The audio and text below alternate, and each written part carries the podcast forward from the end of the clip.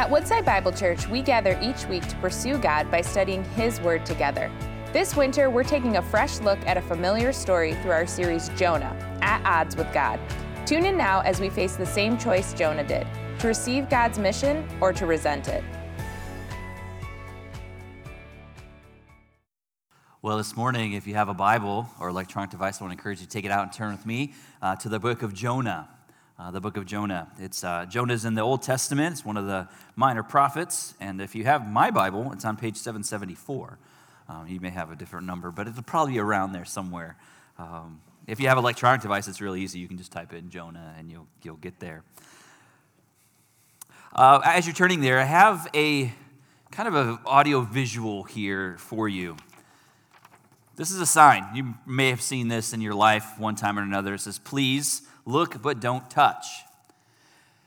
Now, how do you generally respond when you see signs like this? Right? You, yeah, you want to touch it, right? You, you, you, you want to touch it. So naturally, you're, you'll find yourself, and you're probably on the spectrum of either like super defiant or compliant, right? Where that's the spectrum. You, when you see signs, you naturally want to reject it or, or rebel against it, or you, you want to comply. Now, a lot of it has to depend for you on what sign this is in front of. Right? If this sign is in front of a, a beautiful chocolate cake or your favorite cake, what's your disposition to that? Right? You're more than likely going to try to figure out ways where you can disobey this, right? Well, what if this is uh, right in front of the cage of a very poisonous snake? Some of you still, you're like, don't tell me not to do it because I'm going to do it. You'll find yourself trying to, to touch the snake, right? Well, naturally, and I bring this up because naturally inside of us, we, we have some level of compliance and defiance, and it, and it, and it works together in different ways right? Some of us are more naturally want to shake our fist at anyone that tries to oppress us or anything that tries to box us in, and uh, you may be that, that person that pushes against that. I'll never forget back in the, uh, the late 80s, early 90s, uh, there was a really big push when the laws changed that um, wearing your seatbelt became a law. You guys remember that? You know, when cars were first invented, they didn't have seatbelts. And soon, inventors found out well, if a car collides with another, people die, right? Like people go flying and, and, bad things happen. And so they, they, they came up and they said, hey, let's start making seatbelts. So cars started having seatbelts. And then they made it mandatory. And I can remember, like as a kid, I was a kid when, like growing up, uh, my, my parents had a, an old van where the engine was pushed inside, and between the, the driver's seat and the passenger seat, there's like the cover. The, you guys remember that? It's like a Dodge or something. Well, when we would travel on trips, we had this little mattress, and that's where I would sleep. No one's got a problem with that, right? So, some of you are like, you younger parents are like, that's child abuse, right? No, that was just, that was freedom. You know, I'm driving down the road, I'm sleeping, my dad's driving, and there were a couple times where he'd slam on the brakes and, you know, I go sliding and all that. But that's, maybe that's what's really wrong with me. I, I don't know. Um, but yeah, I can remember like eh, the seatbelt's coming on. I'm like, don't oppress me. Like, I want to sit in my car and I want a freedom of all this other stuff. And, and you know, one of the things that they tried to do was to send out these P- PSA commercials. And I'll never forget this one commercial. And because what they were trying to do is trying to show the reason, the why behind the regulation, right? A lot of times we're more likely to comply if we can understand the why, right? If we don't understand the why, we just think it's a silly rule, right? We see a sign like that and we're like, that's just silly. Well, I remember back in the day when they, they were sending out these PSAs, and there was this one commercial where Sally was a young driver behind the wheel and she didn't have her seatbelt on. And as she's getting ready to pull out of the driveway, her mom says, Hey, Sally, make sure you put your seatbelt on. And Sally's response was, It's going to wrinkle my dress. And so Sally refused to wear. The, anyone remember this commercial? Okay, well, you may not. Well, so the next scene is the very next scene is Sally obviously has been in a car accident and now she's paralyzed and she's in a, a wheelchair. And her mom says to her, Oh, Sally, oh, because she, she's got, she's like strapped in with a seatbelt. And now she's like, Oh, Sally, you're wrinkling your dress. See the irony there? See, that was wise, right? They, they, they got you on that one because you're like, Don't be Sally. Right? You, it is preventable. You, if you wear your seatbelt, then you won't end up like Sally. And that's, that's the big idea, right? And so we, we're more likely to comply when we know the reason why wear your seatbelt because it's safer when you drive. You're less likely to die or less likely to get paralyzed. Now, you still can, but you're less likely to. So I say all that to say because it gives us the example in our own lives of the seeds of defiance that are there. Each one of us. Right? Just at any moment in our lives, we can know the right thing and the right way we're supposed to go, and we can choose to go the opposite. And if we give ourselves over to a defiant heart, that will eventually make its way into our Christian life and the way we relate to God. Let me ask you this question Have you ever known exactly what God wanted you to do and you done the exact opposite? How'd that go for you? How'd that work out? Over the next couple of weeks together, we are going to spend some time allowing the Lord and the Holy Spirit to unearth in us the defiance that's within our hearts. Because at the end of the day, our goal is to be obedient to God and to follow Him and to follow the path that He has for our lives. And so, the best place we can deal with this is coming to the book of Jonah. Because Jonah gives us a perfect example of, of, of a follower of God that is defiant. Not only do we, are we going to see that Jonah was defiant, Jonah was angry at God, Jonah was at odds with God, and he struggled with God. And so we're going to take a look at this book. We're going to walk through this biblical account of Jonah, and we're going to see a lot of great things about God, and we're going to see things about ourselves as humans. But before we dive into this book, I know we all come with, with with history with the book of Jonah, right? You may be a brand new believer. You may be here for your very first time and you like don't even know what the Bible is. And you're like, okay, I have no idea about what Jonah's all about. Well, you're in for a treat. We're going to take you on a journey over the next few weeks and you're going to see an amazing story about God. But for those of us that have some experience with the, the story of Jonah, I want you for just this time to throw out everything that you know and let us take the word of God and allow it rebuild in our minds and in our hearts the truth of God's word. Because it's possible over time you've begun to believe or you've been taught different misconceptions about the book of Jonah, about the story of Jonah. And I want to tackle two of those real quickly. We'll get to some other misconceptions as we go along. But first of all, I want us to understand that the book of Jonah is an actual biblical account of history the things that we read in Jonah actually took place in history. Right? This is not a fairy tale. This is not a parable. The book of Jonah is not allegory. So if you've been taught those things, just throw those things out because this actually happened in life. And the challenge with like a book of Jonah, because there's some things that take place in the book of Jonah that, that contradict our experience right? The way life works for us causes us to question the validity of the book of Jonah. Like for example, like I don't you don't turn on the nightly news hearing about a large fish swallowing a man. You hear that last night? Right? We don't hear of a, a, a, plant that grows to full maturity like, like this and then dies. We, we don't, that's not part of our common experience. But that is not to say that God, the creator of all things, cannot do. God is, God is not bound by the same things you and I are bound by. Right? I am not all knowing. I am not all powerful. I am not omnipresent, but God is. And so when we come to a book like this, yes, it's hard for us to understand. Yes, it's hard for us to rationalize, but we can't do this unless we throw out or we have to we can't throw out the miraculous. So that's the first misconception. The second misconception is that this book is not primarily about Jonah. Right? This book is not primarily, Jonah is a character. He is one of the main movers in this book, but he's not the main character. Right? It's not just about Jonah and the whale, right, which we're going to see in next week is a big misnomer. It wasn't actually a whale. But that's not what the story's all about. You know, you go to, to, to Sunday school and you get these pictures when you're a kid and they're like, hey, color Jonah and the whale. And you're like, Jonah and the whale, yeah, yeah. That, that's not the main point of Jonah. The main point of Jonah is for us to see how God interacts when his children are defiant. That's the story of Jonah. See, we're going to see in just a moment that, that you and I are Jonah. That we look at God's law, we look at God's words, we look at God's commands, and we shake our fist at Him. And what I want us to see is how God responds.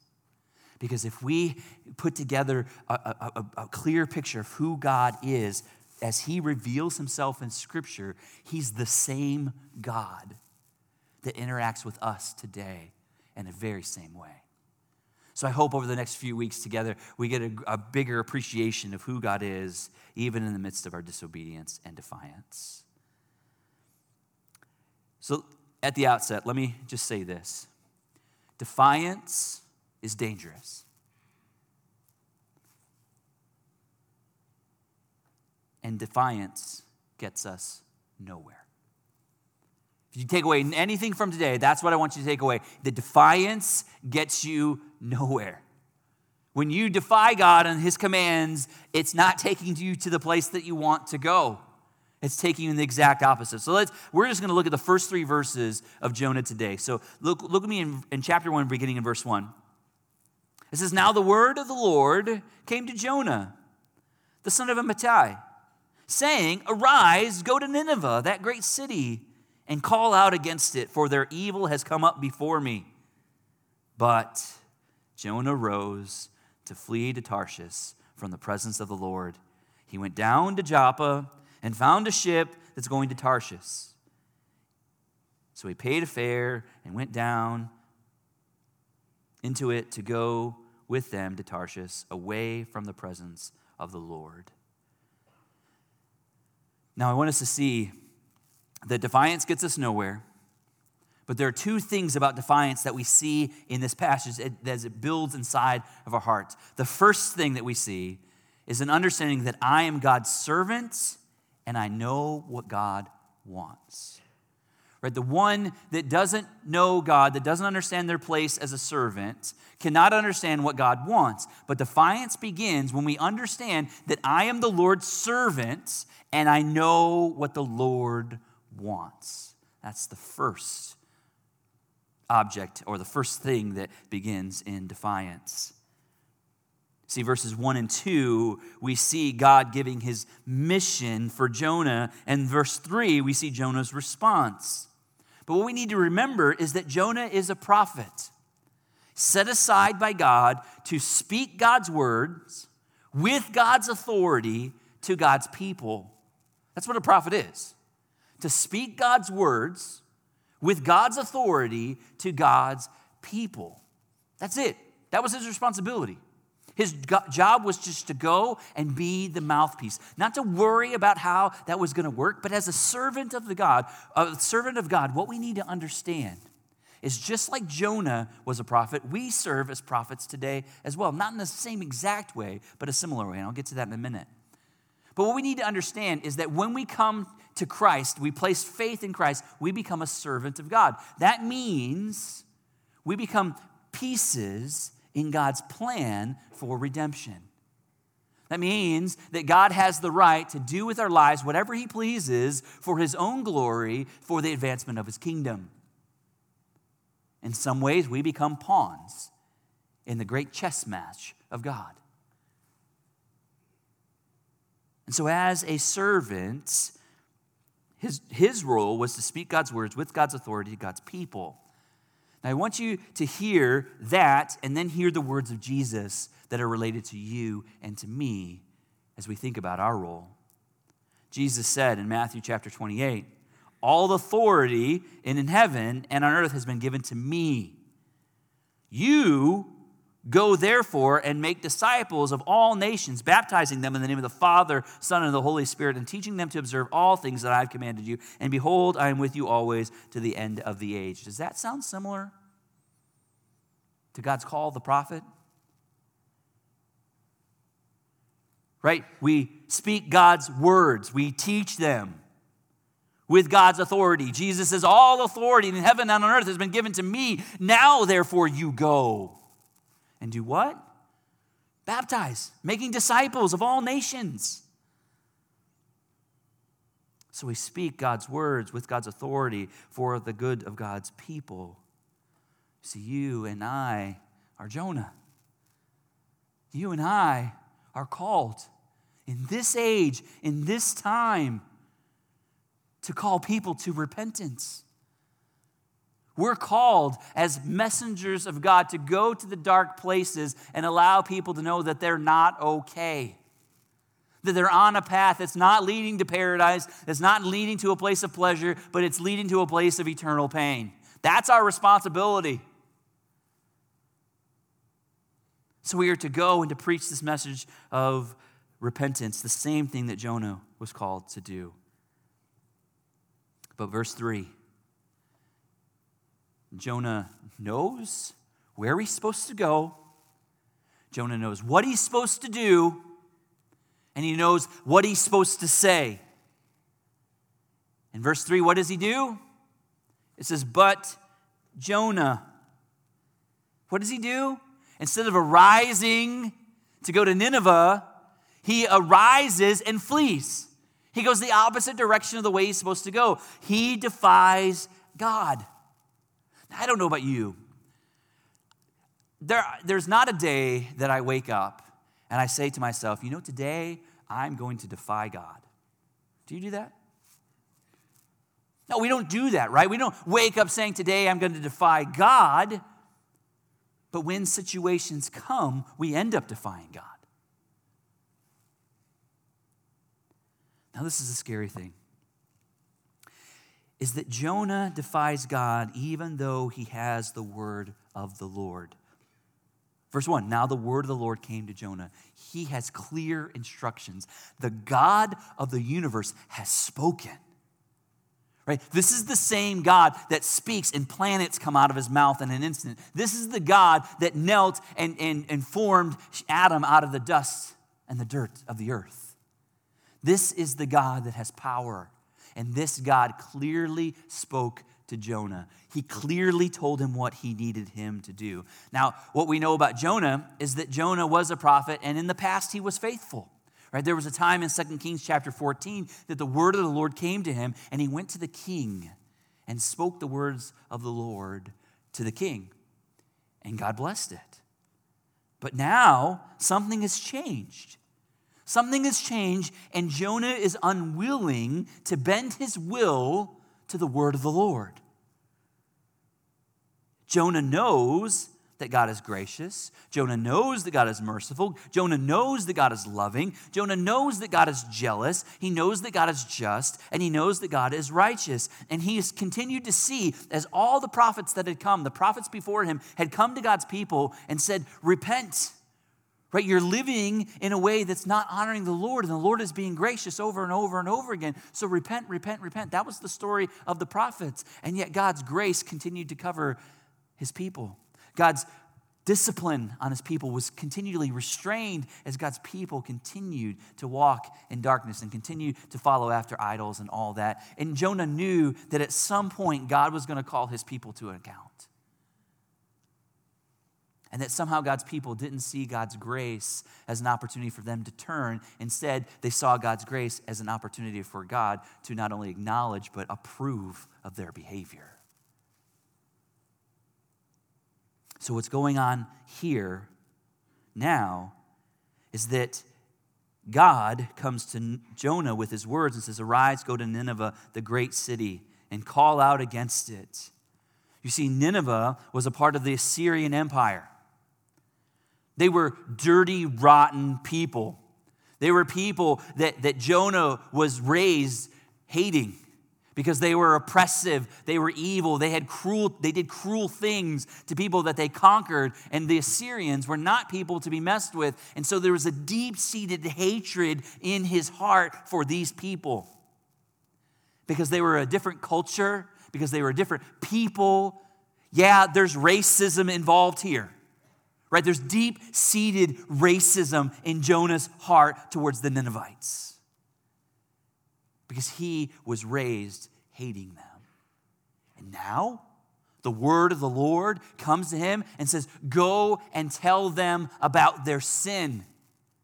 Because their sin has come up to my nostrils. The, the Lord has seen their sin, and now God is willing and getting ready to move against them or move towards them. And Jonah is so bothered by this. And the reason that he's so bothered by this is because he knows the power of God. That if he goes and if he tells them about repentance, guess what? They might actually repent. And that makes him angry. God, why would you save them? Why would you give them a second chance? And here's the crazy thing, right? God does not give Jonah the why, He just gives him the what. I need you to go and preach a message of repentance against these people.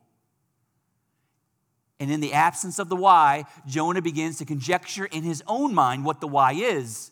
And in essence, what he's doing is he's sitting on the throne of God, saying, God, I know more than you. I know better than you. These people deserve to die. They don't deserve your love. Now, think about that. How much hatred must be in his heart towards a group of people that are different than him, that think different than him, that live different than him, that talk different than him, and have everything that's completely different than him, everything that he hates. Go to Nineveh and preach repentance.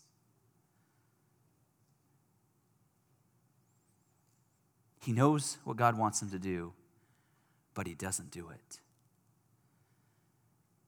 Do you know what God wants you to do and you don't do it? I mean, God has given us the greatest message of all time in the gospel. And yet, in some ways, we're selfish with it. Some ways we live our lives saying that person is not worthy of the gospel because they're different than me. Their clothes look different than me. They're not in the, in the same social circles as me. They smell different than me. They're not worthy of the gospels. Do we do that? Or do we look at the gospel and we say, this gospel is oppressive, this gospel is offensive? You're darn right the gospel is offensive.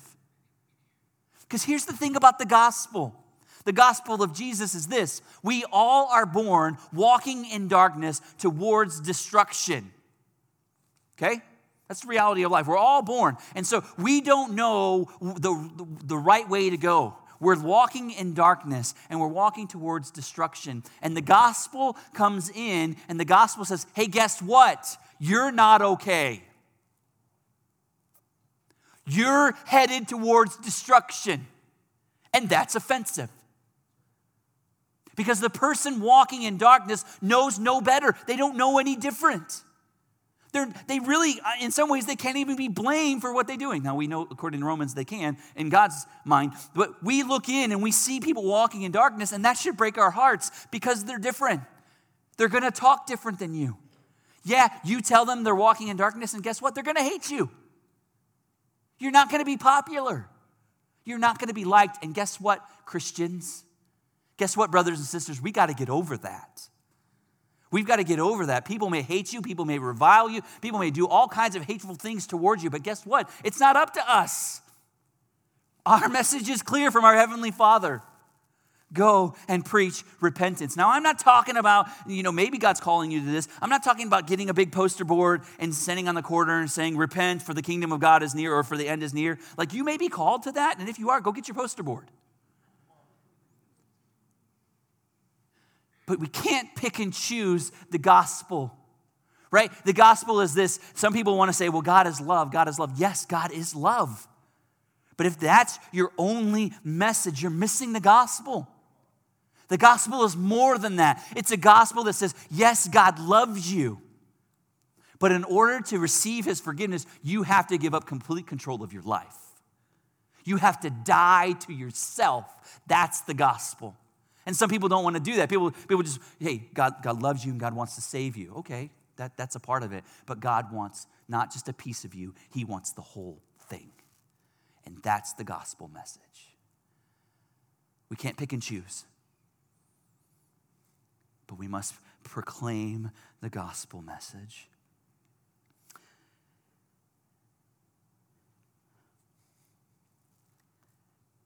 So love your neighbors that are different than you. Isn't that what the Bible tells us to do? Right? Love your neighbor as yourself.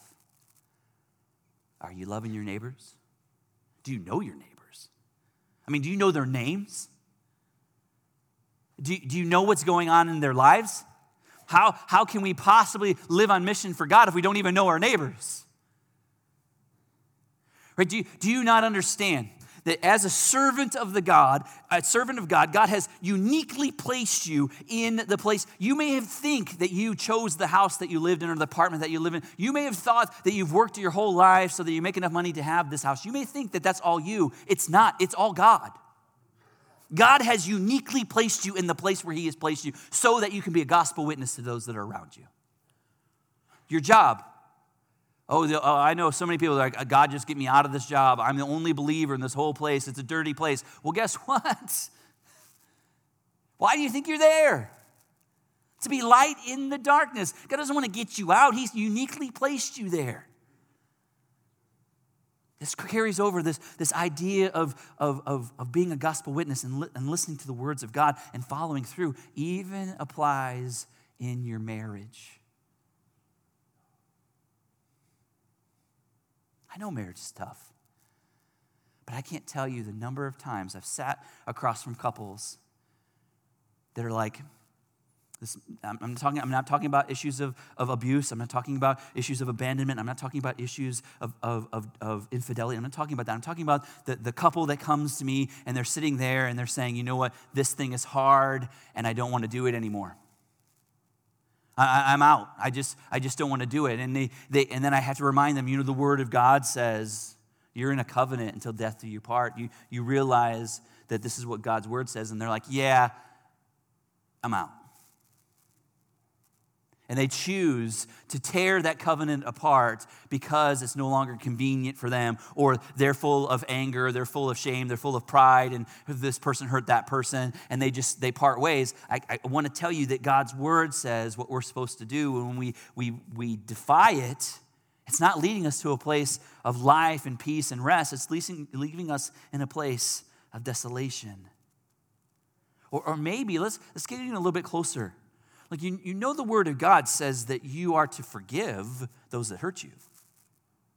Right? If we're going to obey everything, then we need to hear the Word of God that says, forgive. Seek to be reconciled as soon as possible. Do you have unforgiveness in your heart? Is there someone that you see, or if you were to play back the memory reel of things that have happened into your past, and this person comes across that memory reel, and you feel that anger towards them, you feel that frustration towards them? God says, forgive.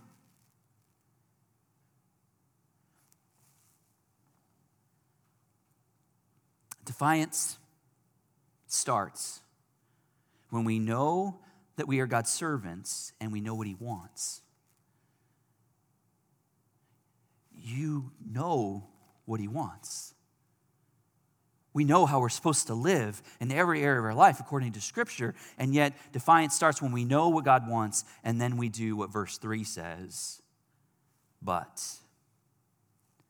But Jonah rises and flees to Tarshish from the presence of the Lord. He went down to Joppa and found a ship going to Tarshish. So he paid the fare, went on board to go down with them to Tarshish away from the presence of the Lord. He runs the other way. He rebels against God, he defies God.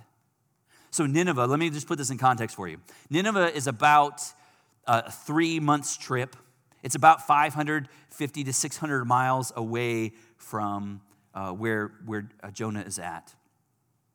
Tarshish, on the other hand, is about 2,500 miles in the opposite direction. So it's not like Jonah like misread the communication. It's not like he's like, "Oh, sorry, my bad." You said to go right, and I went left. That's, not, that's not what he's saying. It, it's kind of like God telling you, I want you to go to New York City, and I want you to proclaim repentance there. And instead of going to New York City, you get on a plane, you get over to California, and then you get on a boat and you go to Hawaii. This, this is the stark difference here. Right? Jonah is not going to the hard place. Jonah is going because he wants to sit on a beach and he wants to drink punch out of a coconut cup. That's what, that's what he's doing. He's not going, he's not like fleeing from the Lord so that he can, he can go some other hard place. He's going to a place where he can find safety, security, and where he can rest. And in essence, what he's saying by his disposition to leave is he's like, God, I quit. Here's, here's my, my, my prophet um, uniform. I'm taking that dude off, and now I'm going to go, I'm retiring, and I'm getting out of this game. I'm not doing this anymore. I have to wonder, like, Jonah's like, okay, God, I quit. I'm not doing it. And he starts on his way down to Joppa, and he's like, is he, is he going to get me? And he continues on, and he's like, he gets further, and, and God's not doing anything yet. And so God's not doing anything. He finally gets down to Joppa, and he's like, huh. I got away with it. I can say no to God. I can defy God all the way down. He's like, yep, if God was really displeased with me, he would have stopped me. If God really didn't want me to go down that way, God would have stopped me. No. God is withholding his discipline and giving you grace so that you see his grace and you turn back to him. See, Jonah was abusing God's grace with every single step. You see, we can easily be blinded into thinking God must approve of our plans when we see things going to coming together in our disobedience. We might say things like, This must be God's hand of confirmation. I felt guilty for a minute, but now that I'm going, my heart knows that I'm okay, or my heart feels that it's okay. You see, we can easily twist the will of God to fit our flesh because our hearts are set to run from God. Defiance takes us further away from God and faster away from Him than we ever thought possible. I want you to see in this passage so, what was Jonah's end game? Like, what was he hoping to do? We see a couple times in verse 3, his end game was he wanted to go away from the presence of the Lord. Do you see that? Christian, you don't want to be away from the presence of the Lord. Like you do not want to be away from the presence of the Lord. The place where we need to be most is in the presence of the Lord. And Jonah's like, I don't want to be in the presence of the Lord. Well, guess what? Outside of the presence of the Lord, it's dangerous. Outside of the presence of the Lord, you have no one there to protect you. You have no one there to be with you and fight your battles for you. You're going out on your own in, as a sheep among wolves with no protection. You don't want to be away from the presence of the Lord. You want to be in the presence of the Lord. And Jonah's running away from God. He thinks it's absolutely possible to run away from the presence of the Lord. This is the second point of defiance and what it looks like. I know what God wants, but I will not do it.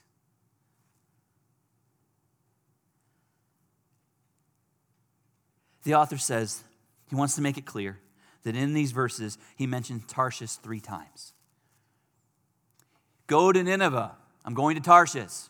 Go to Nineveh. I'm going to Tarshish. I'm going to Tarshish. I'm going to Tarshish. I'm going to Tarshish. I will not do it. I will not do what you want me to do, Lord. It's a very dangerous disposition. And this is what Jonah does. I am God's servant. I know what He wants me to do, but I will not do it. Why is he so bent against it? Here's the thing this is why he's so bent against it. One, remember, he grew up learning to hate these people, right? Because they were mean, they were evil, they were wicked. He didn't understand them, and so he hates these people.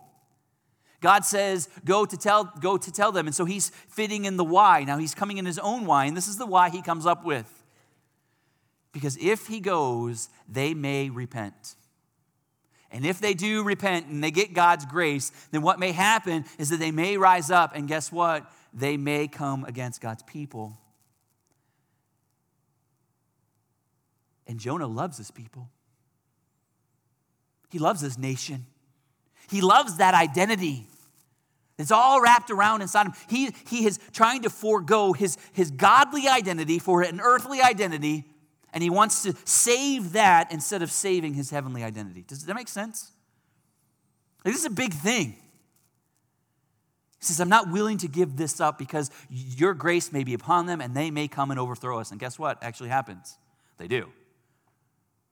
Right? God, God rises the Assyrian army and they come against God's people as a part of God's plan. But you see, it's not, it's not up to us to decide what God's will is, like eh, his greater plan, the whys of the things he calls us to do. It's, it's not your place, young person that's not married yet, when God says, hey, you should abstain from intimacy with another person until you're married. Like, it's, it's not your job there to say, well, what does that mean? What does that mean exactly, right? Exactly what is what's allowable here? Like what, what can i do? What can i do? That, that's the wrong question. You got to see the why. The why that god gives you that prohibition is because he wants you to experience the exact intimacy with one person right? So that your souls can mingle together, so two can become one flesh, so that you can experience a, a, a refixing of what was broken in the fall. Remember when, when Adam and Eve uh, ate of the tree? The first thing that says they were naked and they felt the shame. Like he wants us to go back there and fix that so that you can be before someone fully bare before them and feel no shame. Like that's worth holding on to, isn't it? Right? That's worth, young person that's worth holding on to. The same is true with everything that God gives us. You don't know, you may know the what, and you may have been told the what your whole life, and that makes you want to do this to God. I want you to know, seek to know the why. Don't stop at the what. Because what you'll see is that there is, there is joy on the end of there. There is life on the end of what God has for us. Believe this. Jonah says, I will not do it. And if we're honest with ourselves, we're all Jonah. I'm Jonah. You're Jonah. Especially when we know what God wants us to do and we say with our lives and with our decisions, I will not. But guess what? There was a better Jonah. A better Jonah came. His name was Jesus. And Jesus was a better Jonah because he came to do what Jonah couldn't, or what Jonah initially said he wouldn't. You see, Jesus was God in heaven being worshiped continually at a place of security, a place of, of, of, honor, and a place of glory, and a place of splendor. And God said, Hey, guess what, Jesus? I need you to go down there and save those people. Jesus says, Okay. And so he takes on flesh. Let that not be lost on you. Let that not be lost on us. Perfection mixed with frailty and death and decay. God in the flesh comes to earth. And what does he do? He preaches a message of repentance. He says, You're going the wrong way. You're, go, you're living the wrong way. You're living for the wrong thing. And he talks about the kingdom of God and talks about the love of God. And then what does he do when he's done teaching? He pays the ultimate sacrifice. He gives of his perfect life for you and for me. And on the cross, all of your defiance, all of my defiance, uh, the penalty for that was all placed on Jesus. And Jesus endured the wrath of God, and then Jesus died. And God saw that his sacrifice was enough, that he raised him from the dead. And now Jesus is alive, and death is done. And the penalty for sin is gone away and anyone that would believe in Jesus gets receives his forgiveness and is made right with God and becomes a child of God. If you have not made that decision today, I encourage you today. That's the decision that you need to make. Believing that Jesus came with a message of repentance that says you're going the wrong way. Apart from Christ, you're going the wrong way. But if you place your faith and trust in Him, then you become a child of God and you have forgiveness.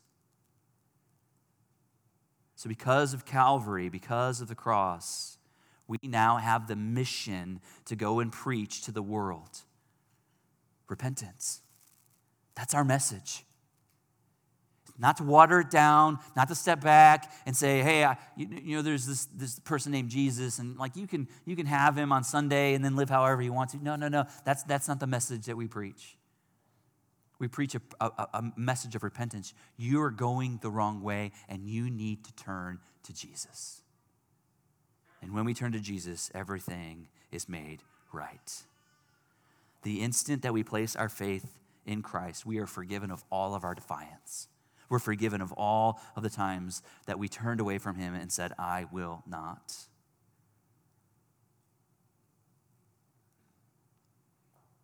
Let us be determined in our lives today to not go down to Joppa, to not get a ticket, to not head to a place of, retirement or to a place of where we are out of the game, where we give God our, our prophet uniform and say, God, I'm out. Let's not do that but instead let's press in. Let us be reminded that God's grace and God's withholding of his discipline and his wrath on the world is coming to an end. There is a time when those that you love will have to stand before God and give an account for their lives. It's just going to happen. So we must live out the mission that God has given for us. And let me just say this real quickly. Some of you are like, well, how do I live out the mission that God has for me? You got to realize that God has given you circles of influence in your life. Your family, like that's around you, that's where you're called to make disciples first. Right? Make disciples, share with them the love of Jesus, tell them that Jesus loves them, but also tell them that there's a better way. Then you move outside of that and you've got not only you've got family, but then you've got your friends, the friends that God has placed you placed in your life. And then from there, you've got your neighbors and your coworkers. And then from there, you've got people in our state. And then from there, you've got people in the United States. And then from there, you've got people to the ends of the earth. There's a whole big mission field out there if we would understand our role as a servant. You're like, well, how do I do that? Do, do I need to go to the corner with the billboard? No, you don't have to do that. I mean, maybe, again, if God's calling you to do that. Because sometimes that works. I, I, don't know. God is, does, is crazy like that. He wants to call people to himself when people preach the word of repentance. But if we're not preaching the words of repentance, then people can't hear and people can't know that they're going the wrong way. So, how do we do this? Two words invest and invite. You begin by investing your life in the people that God has put in those circles around you. Get to know them. Don't, don't go to work and live your Christian life in isolation, like, I can't talk to anyone because I'm a Christian over here. No, like, let people know you're a Christian because what that's going to do is going to raise the bar of your accountability, right? So let people know, hey, you know, I, am I'm, a, I'm a Christian. Let them see you pray, like live that. But get to know them. Eat lunch with people. Get to know their hearts and invest, invest, invest, invest, invest. And as you're investing in them, you're going to build relationships with them so that when their worldview comes crumbling down on their head, guess where they're coming? They're coming to you, and then you invite. Invite them into a relationship with Jesus. Invite them to church. Invite them into this that's what it's all about taking time to invest and inviting them into relationships with Jesus. If you're here today and you don't know Jesus, and I love to talk to you about him after worship, you can come grab me and say, Pastor, I need to know Jesus. But for some of us, the Spirit has been working, and that you may feel the heaviness of the Spirit today. Do not disobey. Don't continue to head to Joppa. But instead, if you know there's defiance in your heart and God has brought it to your attention today, bring it to the foot of the cross and say, God, I'm sorry for this.